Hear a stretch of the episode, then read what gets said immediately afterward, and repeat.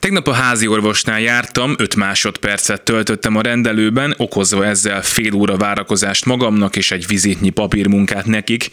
mert a beutalót, amit az általam telefonon elmondottak alapján írtak meg, csak személyesen lehet átvenni 2023 Magyarországán. Egy hozzám nagyon közel álló valaki anyukája a napokban újítja meg a jogosítványát, amit a bürokrácia csökkentésnek nevezett egykori kamu pozitív hozadékaként online is meg lehet tenni. Kivéve azt az apró aktust, hogy a lejárt igazolványt azért személyesen kell bevinni a kormányhivatalba, újabb lepapírozható munkát teremtve valakinek, aki idén amúgy még pont nem kapott fizetést, mert a magyar állam nem csak hülye, hanem az ország legrosszabb munkáltatója is. A hülye állam kis napi példázatain keresztül jutunk el az otrombán ostoba államig, ami ma razziákkal és a boltok megbüntetésével ünnepelte az ástoppok bevezetésének egyéves évfordulóját. A mindenre is alkalmatlan magyar állam ellenőrei 468 vizsgált boltból csak 99-nél nem találtak szabálytalanságot, majd rácsodálkoztak, hogy a betarthatatlan szabályokat nem tartja be senki.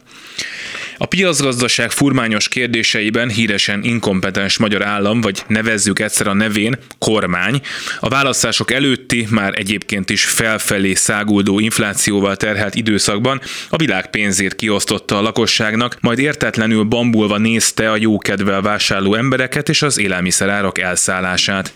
Legalább tegyünk úgy, mintha tudnánk csinálni valamit, motyogta akkor magában a kínosan inkompetens állam, hatósági árakról döntött, pislogva észle észlelte, hogy a csak vesztességgel árulható ástapos termékek helyett minden más drágul tovább, az államilag olcsó dolgokból pedig hiány van, ezért betiltotta a hiányt, most pedig megint néz ki a fejéből, hogy jé, a nem létező termékekből a kereskedők nem tudják, és lássuk be, nem is igazán akarják feltölteni a polcaikat, mert szemben a teljesen hülye magyar állammal ők azért nem teljesen hülyék, hogy veszességgel akarjanak dolgokat árulni.